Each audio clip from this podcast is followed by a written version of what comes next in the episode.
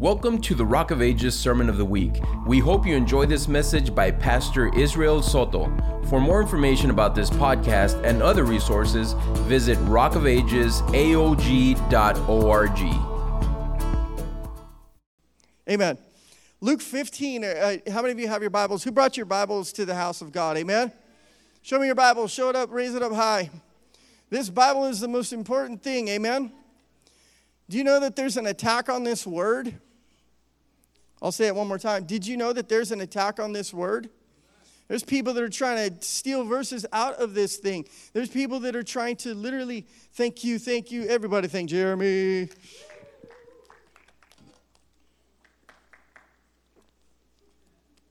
One more time for Jeremy. Just to embarrass him real good. Praise God. There we go. The Word of God is the most precious thing that we have at our disposal. Did you know that? Jesus said that my words are spirit and they are life. Amen. And the way the world is trending and society is trending right now, there's, there's a tremendous attack upon the word. That means that people try to twist it, manipulate it, take it out of context. They try to distort it. They try to just edit it. They try to everything it. And it's all meant to be an attack from the enemy to blatantly destroy what God has said over our lives. Amen? Because listen, if the gospel is changed by even the single letter, it will lose its power. We don't have the power, we don't have the authority to edit or to deny or to tear it up or to take anything out from it because in its wholeness, it is truth. Amen? I'll say it one more time. In its wholeness, it is truth. Everything in here pertains to us for life and for godliness. Amen? So I encourage you, church, always bring your Bible to the house of God. Amen? And if you have it on your phone, praise God. And if not, it's going to be on the screen behind me. So let's read Luke chapter 15. We're going to start at verse 1. When you're there in your Bible, say amen. When it's on the screen behind me, say amen. All right, there it is. Now the tax collectors and the sinners were all gathering around to hear him. But the Pharisees and the teachers of the law, they muttered, This man welcomes sinners and eats with them. And then Jesus told this parable. Suppose one of you has a hundred sheep and loses one of them. Does he not leave the 99 in the open country and go after the lost sheep until he finds it?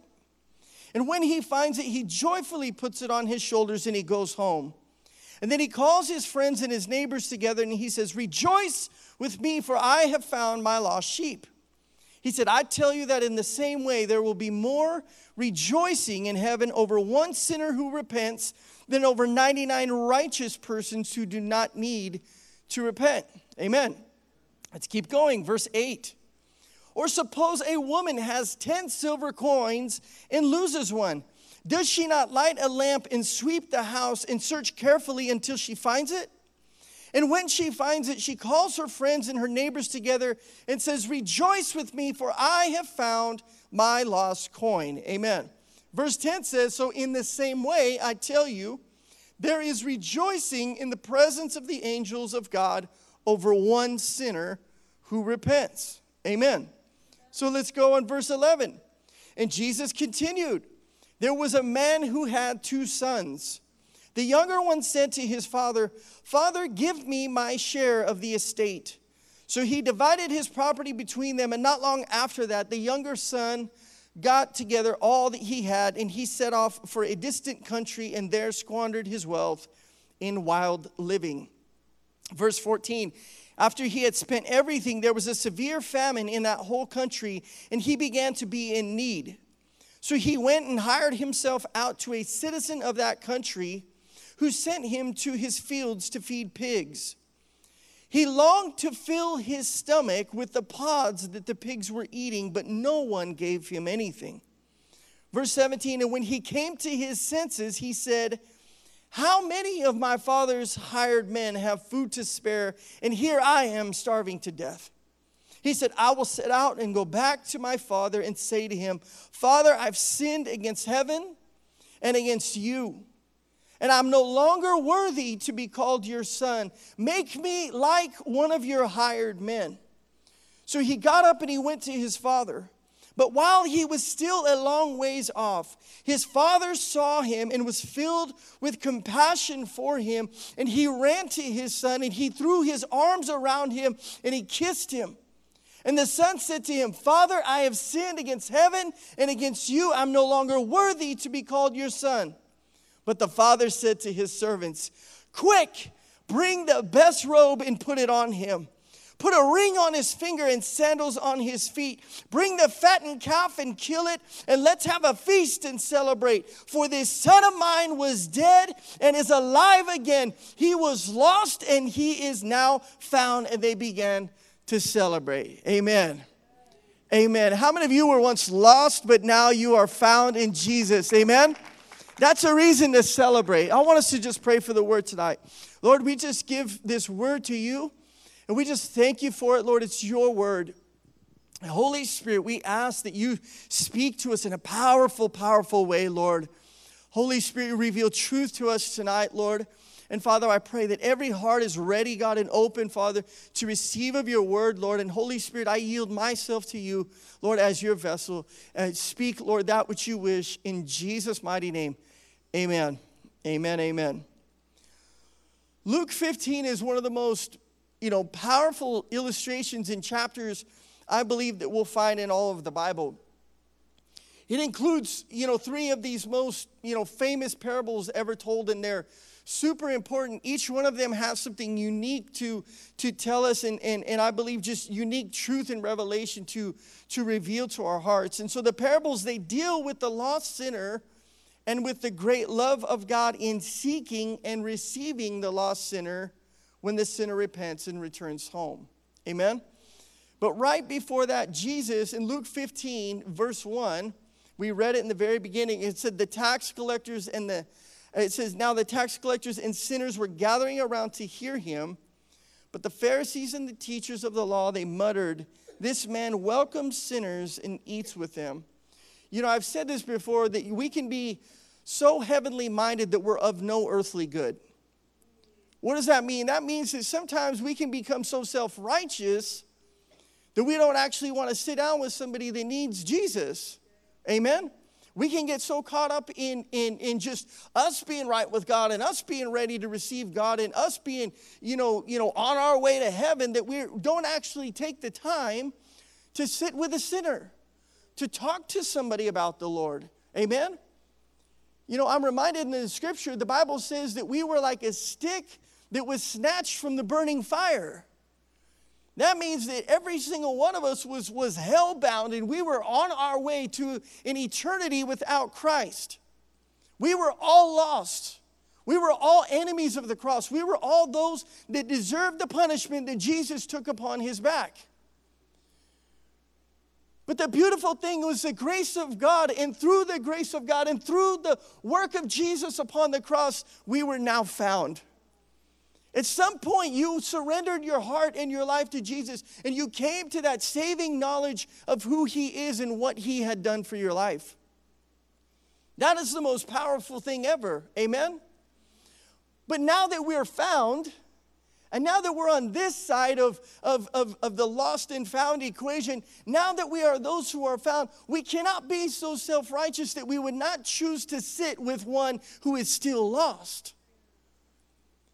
We cannot be so like, oh man, you know, I've already got one foot in heaven. I'm punching my ticket into heaven, but yet I'm not willing to even get near a person that is a sinner that still needs Jesus. If Jesus himself modeled the fact for us that he was willing to sit with sinners, that he was willing to sit with the lost, the broken, the destitute, those who were far off from God, how much more should we, church? But here's the thing Many of you don't have a strong enough relationship with God to sit with a sinner and not be transformed by them and not be corrupted by them. 1 Corinthians chapter 15 verse 33, many of you know this verse, but I want you to write it down. It tells us Paul spoke, he said bad company corrupts good character. Now I'm not saying that you become best friends with every sinner in the world. But what I am saying is that we need to get off our high horse and actually get to work for the Lord. Amen. Because if we're on a high horse, there's no way that we can actually lend a hand to pull somebody up. Pastor illustrated it this way a few weeks ago in his message. He said, It's much easier for somebody to pull you down from a platform like this than for me to pull somebody up. I like to believe I'm a pretty strong guy. But I'm pretty sure I probably couldn't pick some of you guys up. Why? Because in our relationship with the Lord, and in our knowing who we are in Christ, we have to be readied and prepared at the moment's notice to share and to show the love of Jesus with everyone that we come across. And if we're unprepared, we're not ready, if we are, you know, not walking in a true relationship with the Lord, then when we sit down with a sinner, they'll have more effect on us than we'll have on them. They'll drag you back into the old language that you used to speak. They'll drag you back into the old habits that you used to do. They'll drag you back into that place and that person that you once were. And so I say this as a warning to the church, but as, a, as an encouragement as well. Let's walk with Jesus. Amen? Let's walk with Jesus every day. We need his word, we need to know his word. So, Jesus, after this, he responds to them by sharing this parable. Now, something that we need to understand as believers is, is again, we were once lost and now we are found. But I want us to, to, to understand something, church. People stay lost for different reasons. Let me, let me say that. Now, I, will I'll give you a caveat for us to understand. First and foremost, we were all lost at birth. Do we understand that? The Bible says that we were created to be in communion with God in the very beginning in Genesis. Amen. But because of sin, we are now separated, and the communion and the covenant with God was broken. So, since you and I were born into the world, we are now born into a fallen creation. That is, that fellowship with God was now broken. And so we were away from God because of the destruction eh, eh, of sin in the world. So we must keep that in mind. But I want us to understand why, several reasons why the world remains lost. Number one is this some remain lost because of foolishness. I'll, I'll, I'll, share a little bit about that story again. Some remain lost because of foolishness. Jesus talked in the first parable about sheep. He talked about sheep. He used the illustration of sheep. Now, uh, unfortunately for sheep, they are renowned for their foolishness. They're not the smartest animal. Let's just put it that way. They're not, uh, what's the smartest mammal, like a dolphin or something? I think I heard, or what? An, an elephant, somebody said? I don't think it's an elephant. Maybe, who knows? But there's some pretty smart mammals. And there's some pretty smart animals in this world. But a sheep doesn't rank amongst the top. And so we understand that sheep are renowned for their foolishness. They will drink bad water when good water is nearby. They'll leave good grass for bad grass. They'll wander into thickets and they'll fall into ravines because they just have this kind of foolishness about their nature. And so they are required to have the constant care of a shepherd. Amen. This is why Jesus said, I am the good shepherd, and I lay down my life for my sheep. Amen. But like some people, some of us are foolish eh, some of the time, and some of us are even foolish most of the time. And some people, you know, add to their lostness from God more out of foolishness than malice. That is, they stay in a lost state. They stay away from God because of foolishness. That is, just like I said, they choose wrong friends. And they, and they go wayward because of the friends and the influence that they have in their, their life. And they're sucked into these damaging relationships. In their foolishness, they maybe experiment with alcohol or with drugs, and all of a sudden they find themselves addicted. So they ignore the opportunities for Christian faith and godly living because they're too busy or they think that Christianity is boring. This is why some people stay lost. They're like a hiker that goes out into a forest. Now, how many of you have ever been to a forest? Anybody ever been to a forest? Raise your hand. Okay, I, last forest I think I went to was like a, I think it's called Lincoln National Forest in, in uh, Ruidoso, New Mexico. Now, if you've ever been in a forest and you ever go hiking and, and like you get into the forest, right? Like you get past the trail and you get past like the river or, or something and you get into the forest, how many of you know that every tree looks the same? Once you're out there, it's like, you know, if you don't have a sense of direction, if you don't have a compass, if you don't know how to like tell, like, oh, the sun's over there, you know, that's west or that's east or that's north or south, if you don't have a landmark to look at, but all you see is trees, you're gonna get lost and you're gonna get stay lost really quickly. So, people that go out and they'll hike in a forest, they'll suddenly realize that they're totally lost and they're far from home. They're desperately alone and they do not know what to do. Now, because of their lostness, they could have prepared ahead of time and they could, they could have done something better to not get themselves in the mess. The second people are this some people stay lost because of other people. There's people who get lost in life because of others. Now, Jesus compares them to a lost silver coin. In those days, people were really poor. So, when we read this parable, I need you to understand some context, and, and we'll, we'll get into this deeper in a second. But they were really poor. That is, 10 silver coins probably represented a lifetime of savings. Think about this. So imagine right now if you had your retirement just, you know, sitting on your living room floor, on your bed or something like that. All your retirement, everything that you've worked for and the job that you've worked for and the money that you've saved and the assets that you have and you had it all there. And all of a sudden, you know, this huge chunk of your retirement, this huge chunk of everything that you put away, it, it goes missing. So, people back then, this probably represented a lifetime of savings. So, when a coin gets lost, understand this it didn't lose itself. When the coin got lost, it did not lose itself. That is, coins don't think for themselves. They, they aren't foolish. They're incapable of losing themselves. That means that someone lost the coin. Understand this the coin here is the victim of someone else's behavior and negligence. Now, I say this tenderly and I say this, you know, with, with understanding in our hearts tonight. There may be some people in this room tonight, or maybe you know some, someone that was, was harmed in a really bad way as a child. Maybe they were abused. Maybe they were verbally abused, physically abused.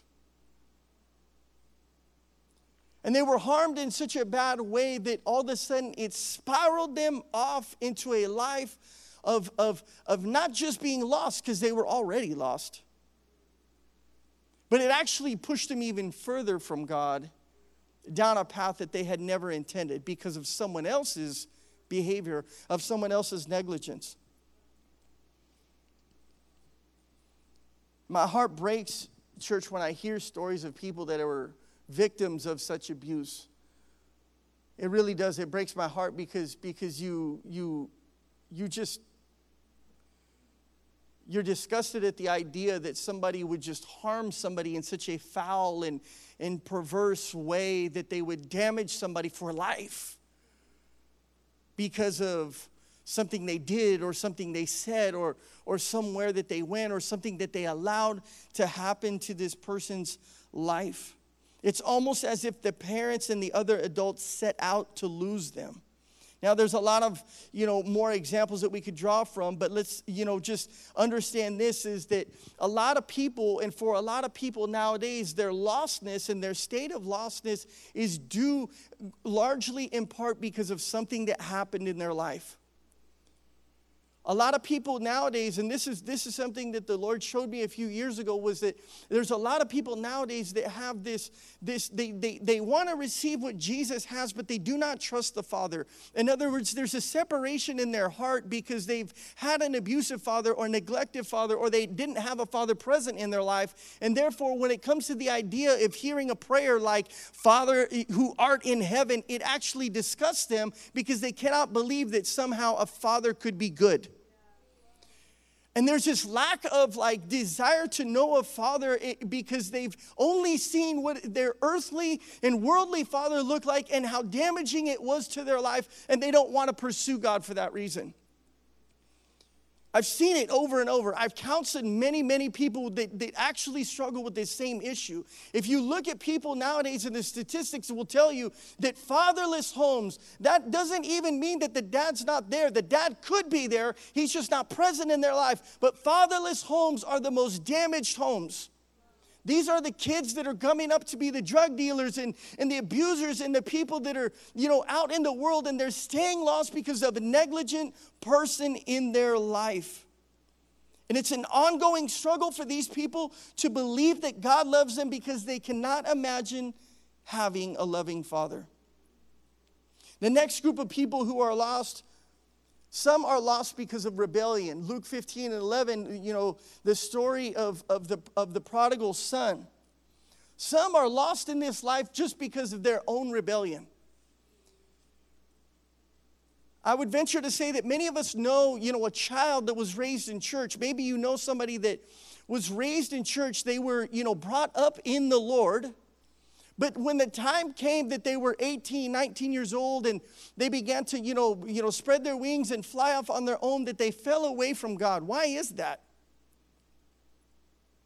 Think about it. We see it all the time. They go off to college and then that's it. It's like the relationship with God is, is, is non existent. And parents fear this day. They fear this day for their child because they say, Lord, I, I pray that I was able to do everything. I took them to church enough. God, I, I did all these things. And some of it is just flat out rebellion. Some of it, though, rebellion often occurs because uh, pastor, you know, said this phrase to me one time. He said, rules without relationship equals rebellion.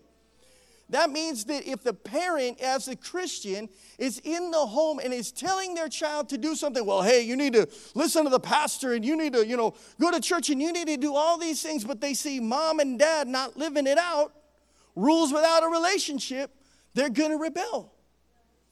Because there's not a true godly example at home. But Proverbs 22 talks about training up a child in the ways of the Lord. And when they're trained properly, when they grow old, they will not depart from it. That is a promise of God, right? But see, it cannot be done the wrong way and we expect the right result. We have to do it the right way and trust God. So some people just they stay lost because of their rebellion. That is, they deliberately and knowingly choose the worst over the best, bad over good, sin over righteousness. They just go out and they just do it. And so Jesus tells us one of his most famous parables about that son who was blessed. He was blessed. This kid had everything. He even had a father that listened to him. What did he ask him for? He asked him for his inheritance. And what did the father do? He gave it to him. But that young man, we, we know from scripture, that young man goes off, and what does he do? He takes the inheritance that his father gave him, and what does he do? He goes and he completely wrecks his life. He throws it away. The scripture says he, he goes out and he just throws it all away in wild living.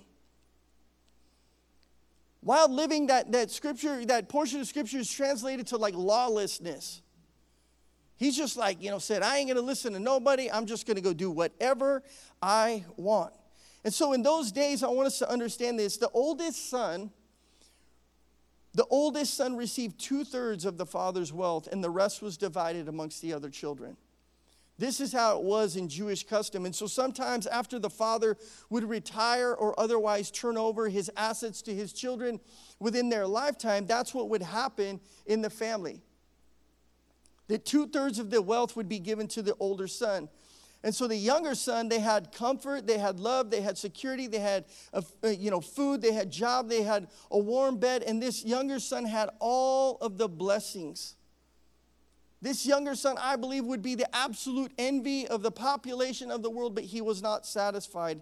So, what does he do? He goes out and he wastes it all in wild living. Question How do we explain such behavior? Is it more than stupidity? Is it arrogance? Is it selfishness? Is it a deliberate personal choice to walk away from what is good and pursue what is bad? I don't know. But the point is this the point is same for each of the stories that Jesus mentions is that people remain lost for different reasons. And in some reasons it doesn't really matter. In some cases that's not even the point. You see, if your sheep or your coin or your son is missing, that's what's most important. regardless of how something was lost, the most important thing of these parables is that you find it again.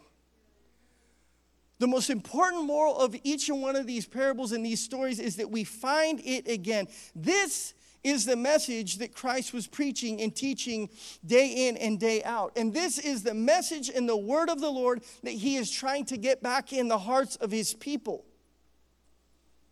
How many of you know, church, that, that sometimes we need a wake up call? Amen? Sometimes we need a wake up call. How many of you have ever gone to a hotel and you ask them to give you a wake up call? You know that they do that? You just press the button, you're just like, boop. And then somebody at the front desk, you tell them, like, hey, you know, I need a wake up call at 7.30 or at 8 o'clock, you know, because you've got some important meeting that you got to go off to. And guess what? They will call you at that time. And there's times for us that we need a wake up call as a body. We need a wake up call as the church because here's the deal it's not so much about how the world is wicked. It's not so much about how the world is lost and how the world is, is hellbound as some believe and how some choose to sin and how some are the result of others. The message is clear. It's about how God wants them back. That's what the Lord is emphasizing in these stories. Now, I could come up here and waste your time and tell you about how lost the world is, or we can prepare ourselves to win the world back to Jesus. Amen. And bring reconciliation and bring restoration back into that place of communion where the Lord wants us to be. The point is, church, is that He wants us back. He wants us back if we've wandered off in our foolishness, in our ignorance. He wants us back if we were lost because of the misbehavior or the negligence of somebody else. He wants you back even if you've deliberately rebelled against him and ran in the opposite direction. And so, this is Jesus' portrait of God for us to see and for us to understand. And that is that God loves us and that God seeks us and He seeks to find us. He wants to show us His forgiveness, to hold us, to bless us, to keep us forever, to, to bring us back into communion with Him. And did you know, church, that God will go through great lengths to get your attention? Can I tell you just a little bit about the lengths that God brought me through to get me into His presence? I saw event after event, thing after thing happen in my life. Different things that just caused me to wonder. And, and you, know, you know that the Lord knows you better than you know yourself? God knew exactly what needed to happen in my life to get me to go like this and look up to heaven. He knew exactly what needed to happen in my life to get me to like wake up one day and understand that there was a God that loved me and he sought after my life. But I'll never forget there was a series, there was, there was three events. There was a divorce, a near death, and a relocation. My parents get divorced when I'm 13 years old. My stepbrother, you know, uh, I, am relocated to Texas in 1997. God brings me 1,800 uh, miles away, 1,900 miles away from where I grew up, relocates me to South Texas. I have no friends here. I barely have any family here. And, and all of a sudden, I'm in a completely different world. Because trust me, Boise, Idaho, and South Texas aren't exactly the same. Trust me. we only had like one Mexican restaurant. It was called Cafe Ole. and it wasn't even good. Because I've had the food here and it's amazing. But I, my, my parents went through a divorce. There was a relocation in my life. And then the third thing that happened was my stepbrother almost died. He was almost killed in a car crash. Ejected out of a vehicle, he flew 30 yards. 30 yards is, is about two thirds of this building, so 30 yards is like here that way. It's about 90 feet right there because the building's 120 feet wide. He was ejected out of a car. He flew and landed on his head on an icy road. And I'll never forget, I came to church on a Wednesday night in about November of 1997. It was like Thanksgiving week. And our youth pastor at the time, he made one simple invitation. He simply said this Does anybody need prayer? Do you know, church, that is one of the most important things that you can ask this world? Does anybody need prayer? Because in that moment that you propose that question, church, you are actually opening the door for your God to reveal his miracle working power in their life. Amen. Yeah, give him praise. And it's such a simple question because when the question is posed, God's put on the spotlight. Right? When the question is posed, God is, God is now like front and center. And now you are proposing that your God that you believe in and have placed all your faith and trust in, that He is able to do exceedingly more than you could ever ask or think of. So there was a question that was given to my life, and they says, Does anybody need prayer? And I didn't even know the real idea of prayer, to be honest with you. I never grew up in church, but I, I accepted and I said, I need you to pray for my stepbrother. By this time, he had been in a coma uh, for several days, and he was actually in a coma for a, little a period of, of just over three weeks. They said if he comes out of the coma, if he gets his memory back, if he if he comes back, you know that he may be like in a vegetative state. He may just you know be like, you know, the lights are on but nobody's home. And that night they prayed, and, and, and I didn't even know what faith was. I didn't even know who they were praying to. I just was hoping that their prayer would do something. Amen? Because this was lost Duke.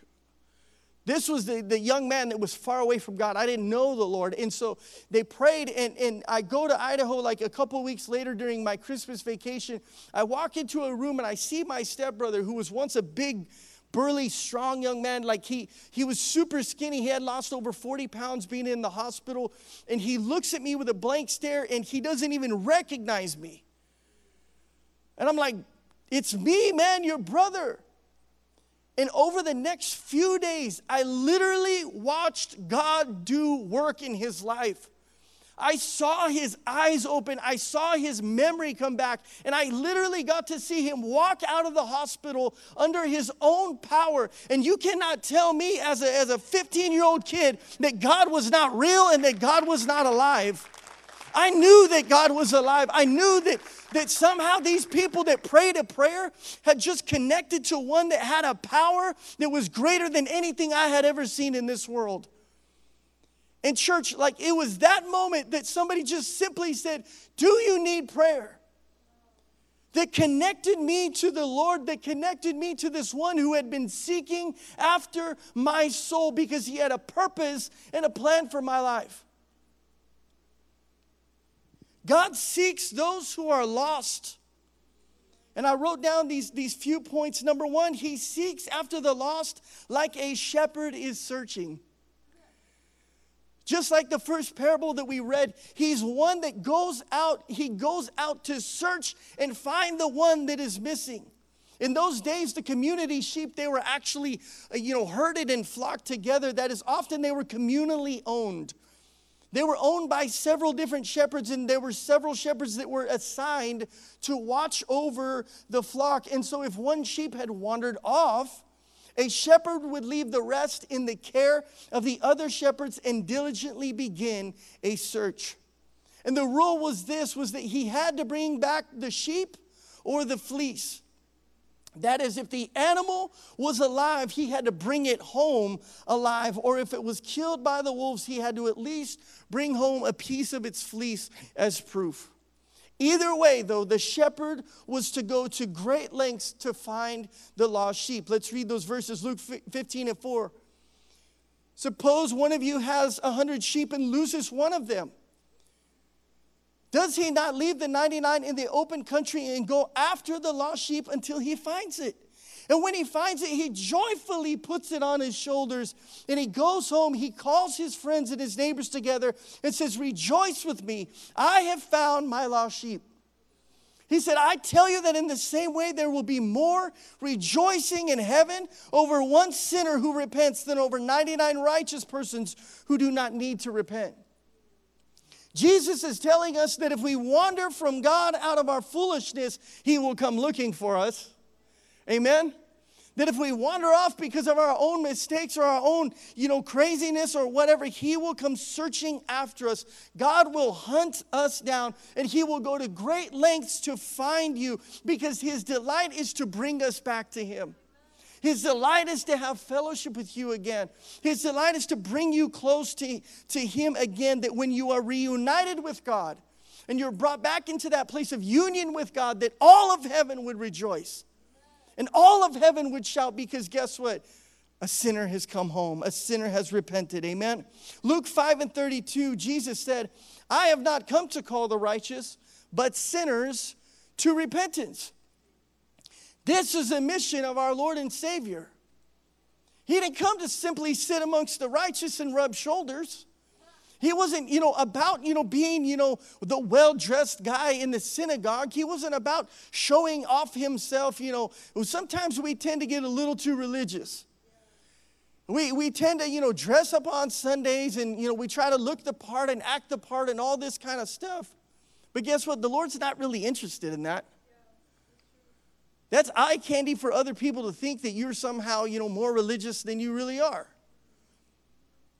The Lord's always, though, interested in the heart. The Lord's always interested in that heart coming into repentance. How many of you own a pet? Raise your hand. Is any any pet owners in the house? Praise God. Yes. How many of you love your pet? Amen. Yes, DJ loves his pet. Okay. I can guarantee that when you lost, uh, how many of you have lost a pet? Oh, let me say that. Yeah, woof. Whew. Losing a pet, man. Losing a pet's hard. But if you lost a pet, what did you do? You went searching. Yeah, I know you did. Some of you went out late at night. Fido! Bingo! Whatever his name was.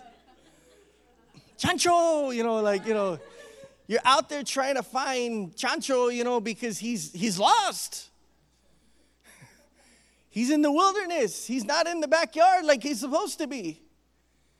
He's not under the porch, you know, under the patio where his home is, where he has food and water and shelter and your care and your protection. He's out in the world. And it's crazy because I've seen people go to great lengths to find a dog. I'm being honest with you. I've seen people put up reward posters. I've seen people make cards. I've seen people share it all over the internet. And guess what? They won't tell one person about Jesus. They won't tell one person that, oh man, you know what? You need to come back to Jesus. You need to come back home. You need to know the Lord. You need to have a relationship with Him. You need to repent. They won't say that, but oh, chanchito. They're out there desperately searching for chancho in the wilderness because guess what? They think that their pet is more important than doing the will of God. Man. Ezekiel 34, verse 11 says this For this is what the sovereign Lord says. He said, I myself will search for my sheep and I will look after them. As a shepherd looks after his scattered flock when he is with them, so I will look after my sheep and I will rescue them from all the places where they were scattered on a day of clouds and darkness. I ask the question though do you care for sinners the same way that God cares for you? The reality is, is that some of us really don't. And my prayer for your life would be this is that God would break your heart so that you could feel what he feels and so that you would know what he feels when he's constantly rejected by those that he has purposed and willed and designed and planned to, to, to, to have purpose in life. I believe nothing hurts more the, the, the heart of God. This is why Jesus wept, because he had longed to gather that city of Jerusalem, those that he had given his life for, those that he had walked amongst, those that were so blind to see who he was. He had longed to gather them in, and he wept he wept. And, and, and, and I, I bring up pets because, you know, they have a place in our heart and our life. But I'm going to be honest with you if a pet is more important, if a pet tugs at your heart more than, than and you feel more for a pet than you do for a human, and you do for a sinner, and you do for somebody that's lost and, and, and needs to know Jesus, then my friend, my friend, this kingdom is not Lord over your life, and this Lord is not Lord over your life. I'm serious. There needs to be a shift in our hearts. There needs to be a transformation in our hearts that we would care for sinners the same. Charles Spurgeon said this every Christian is either a missionary or an impostor. That's it. No options. You're either on a mission and the mission of God or you're an impostor. The second thing is this Jesus further illustrates the heart of God for the lost when he goes on to say that God is like a woman that's looking. Let's read verse 8. Suppose a woman has 10 silver coins and loses one. Does she not light the lamp and sweep the house and search carefully until she finds it? And when she finds it, she calls her friends and her neighbors together and she says, Rejoice with me, for I have found my lost coin. He says, In the same way, I tell you, there is rejoicing in the presence of the angels of God over one sinner who repents. Back in these days, houses were very dark with all, one small window, and the floors were like dirt and they were covered with grass and with, with thatch, which is like, you know, dead grass. And it was no easy task to find a small coin because the coin, but because the coin was so valuable to this woman, she was willing to light a lamp. That is, she would light a lamp and she would move the thatch off the ground and she would sweep up everything and sift through it all until she found what was lost. Now, I ask a question Have you ever seen a woman lose her makeup? Ladies, uh, Have you ever seen a woman lose her makeup? It's like, where's that eyeliner? Where's the lipstick? What do they do? They turn the house upside down, you know, to find that thing. They'll, t- they'll, they'll tip the purse over inside and out. They'll, they'll, they'll search the car. They'll search anything to find the thing that they're missing. And the point that Jesus is making here is very obvious is that we are very valuable to God, that everyone is very valuable to the Lord. Now, whatever the reason, that's not important of, of, our lostness, but the truth is, is that the Lord will search high and low. He'll search for every way, every way possible to bring you back into a place of relationship and communion with Him. I'm so grateful that the Lord allowed me to go through the things that I went through so that I could one day know Him. The way that the Lord was doing things in my life so that I could open my eyes to see that God was always there. Don't imagine that God doesn't care. Think about this. Don't pretend that God is hard to find, even. We're the ones, though, that are hard to find. God wants us. But just like it was from the beginning in, in, in the book of Genesis, we, just like Adam and Eve, we, we hide. We go away. We hide from God. We hide from God because of our sin. And sin ultimately causes people to have shame. And shame ultimately causes people to have distance. And it pushes you away and away and away and away. So that the further the distance is created, it's as if though you are unreachable by God. I'll never forget this verse that, that my then girlfriend shared with me one day, and I needed desperately to hear this.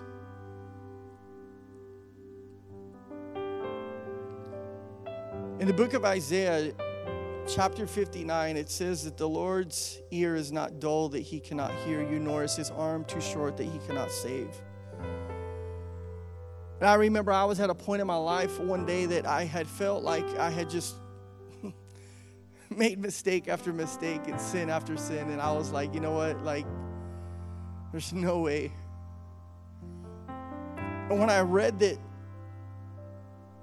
he was just a prayer away, it just erased all of the distance that the enemy had tried to put between me and the Lord through shame, through, you know, a lack of not repenting. And so it was the most, it, one of the most pivotal times for me because I don't know where you're at in your relationship with God, where you could find yourself maybe feeling distant from God and away from God. And somebody just needs to know that the Lord is just a prayer away. Amen. He really is. The Lord, the Bible says, but it was because of our iniquities that it separated us from Him. You see, the Lord is still a holy and perfect and righteous God. And there's times where we have to say, Lord, I have failed. I, I need to repent of this. Lord, I need to I need to come back to you. Lord, I need to have your blood wash over my life, Jesus, because I have failed you. And when we say that, the relationship is restored. Amen. The relationship is made whole again. And the third thing that we see that the Lord illustrates the heart of God for the lost when he goes on to say that he is like a father that's watching.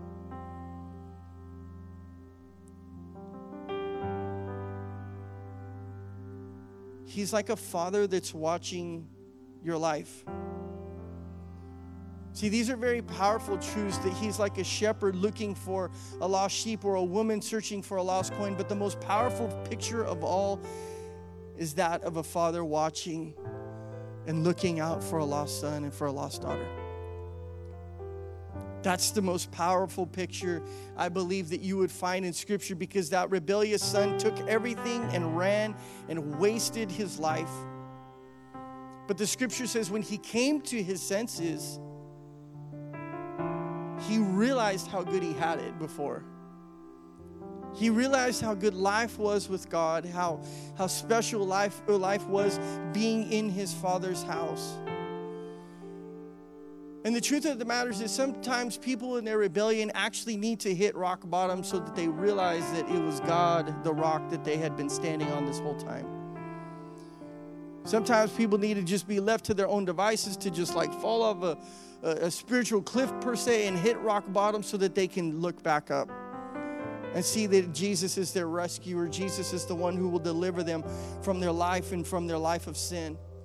But this young man, the Bible says that he decides to go home and ask for a job on his dad's farm. And it was this great act of humility because every day he had been reminded, eh, you know, of all that he had given up. Everything that he had squandered in the world every single day. But here was the thing is he found this little glimpse of hope that he could be a hired hand, but never a son again. He thought, if, if I can just somehow get back into dad's business, I'd be happy enough just being a hired hand, but never a son. He was willing to just be a servant once again and not a son. And I think often about the title of this story because the title of the story is it's the parable of the prodigal son, but it could easily be called the parable of the loving father. It could easily be called the parable of the loving father because it's far more about the father than it is about the son. It's far more about the revelation of who the Father is than it is about the Son because while the Son was a long ways off, his Father saw him. While his son was a long ways off and he was squandering his life, his father saw him and he was filled with compassion for his life and he ran to his son. He ran to his son to rescue him from the grip that the world had placed upon his life, and he was filled with compassion for him. He threw his arms around him and he kissed his son. And the Bible says that the father welcomed him home with a celebration. He gave him a robe and a ring. And I don't know about you after you've made a mistake, but maybe some of you have had a dad that, that you know, said, Well, you shouldn't have done that. I told you. You went off and you rebelled. You went off and did this. You went off and did that. You shouldn't have done that. But this is not what this father proclaimed over his son's life. He celebrated because his son was like dead, but now his son was alive again. His son was now made whole. And so the point is, is that this is about God. These parables, Jesus was teaching us about who God is like and how God feels towards us and acts towards us. That when we are gone, He misses us and He longs for us and He watches and He waits, yearning day and night for your return. And you need to know and you need to not fear that He will lecture you or punish you somehow that when you come home, but He'll actually welcome you home. He'll dust you off. He'll take His robe, His cloak, He'll put it over your life. He'll put a ring on your finger and He'll restore your life back to Him. This is the Father that I know. This is the Father that I know, the God that I serve. He will love you like no one else will ever love you in this world, church. That's good news. I don't know about you, but that's good news to me. He will love you like nobody else will ever love you in this world. And as I ask you to just bow your heads tonight, I don't know where you're at in your relationship with God, or even if you have a relationship with God.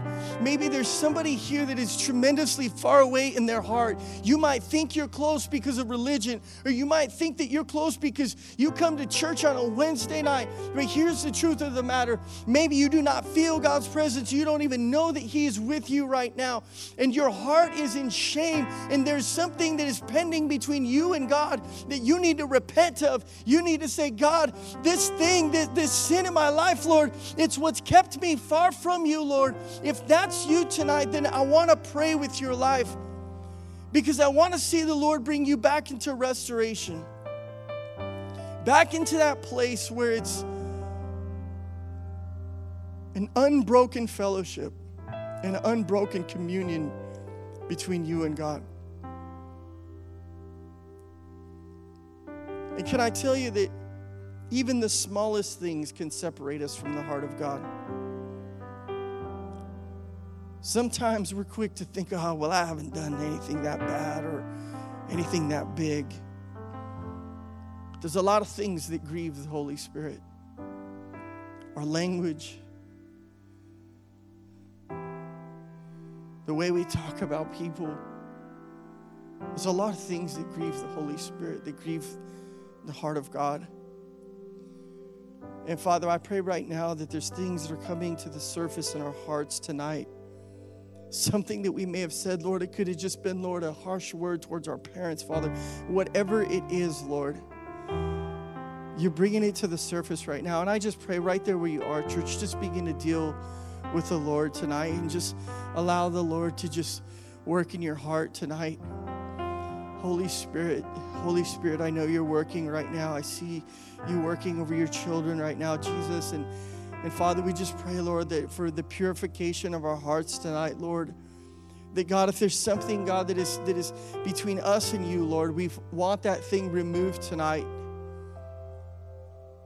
So that, Lord, you would just come running back to us, Lord. Cleanse our hearts, Lord, because every day, Lord, it's your purpose, Lord, that we would become more and more like your precious Son, Jesus that we would see your transforming work in our life, Lord, every single day, God. Do the work, Lord. We give you access into our hearts tonight. He's welcoming somebody back home right now. He's welcoming somebody back home right now. Thank you, Jesus. He's welcoming you back home right now. And Father, we just thank you for that. We just thank you for that, Jesus. We just thank you for your power, God. Thanks for listening to the Sermon of the Week. Join us next time for another uplifting message. If you'd like to support this ministry and the reaching out of others, you have the opportunity to give at rockofagesaog.org slash give.